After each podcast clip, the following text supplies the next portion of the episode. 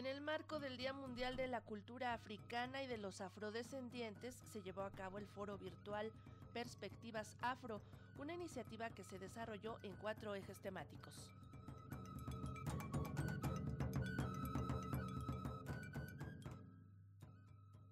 Bajo los temas situación actual y tendencia de las comunidades afromexicanas, la participación política, arte y cultura e inclusión y reconocimiento, se llevó a cabo el foro virtual Perspectivas Afro, una iniciativa de la Secretaría de Interculturalidad, Pueblos y Comunidades Indígenas y Afromexicanas de Oaxaca. Durante el foro, el defensor de los derechos humanos de los pueblos afromexicanos e indígenas, Simón Néstor Ruiz, comentó que la historia de los afrodescendientes es de siglos y ha sido blanqueada o borrada y en pleno siglo XXI la presencia y aportes del pueblo afromexicano son desconocidos. No podemos dejar de mencionar lo que el pueblo afromexicano ha aportado a nuestro país. No se puede olvidar que los afromexicanos fuimos protagonistas en el movimiento insurgente que llevó a cabo a la independencia de México. Líderes afromexicanos como el consumador y héroe de la independencia, el primer presidente de la República Mexicana de 1829 a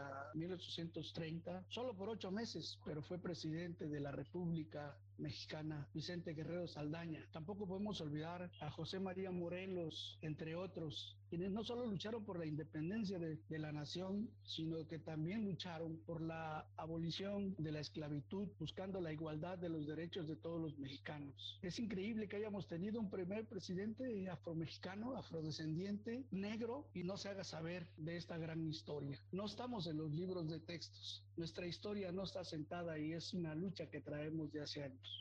En el ámbito político, Damaris Domínguez Hernández, presidenta municipal de Santiago Domingo Armenta, Oaxaca, e integrante del grupo Enlace de Pueblos y Organizaciones Costeñas y Autónomas, comentó algunos de los retos que enfrentan las mujeres afrodescendientes para lograr la representatividad en los tres poderes de gobierno.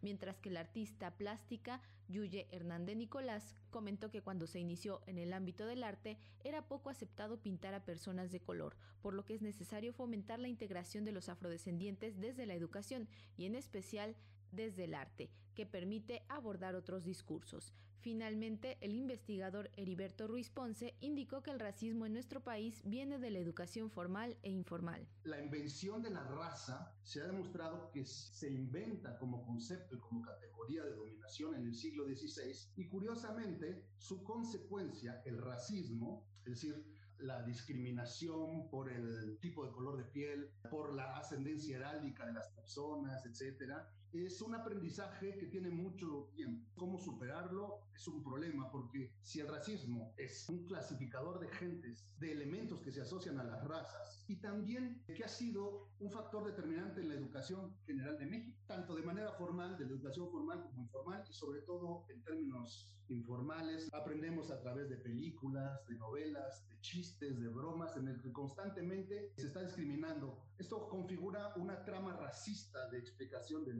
en el cual tendremos que remontar debido a la interiorización que las sociedades tienen en este país. Este foro se llevó a cabo en el marco del Día Mundial de la Cultura Africana y de los Afrodescendientes, efeméride instaurada por la UNESCO en 2019. Para Radio Educación, Pani Gutiérrez.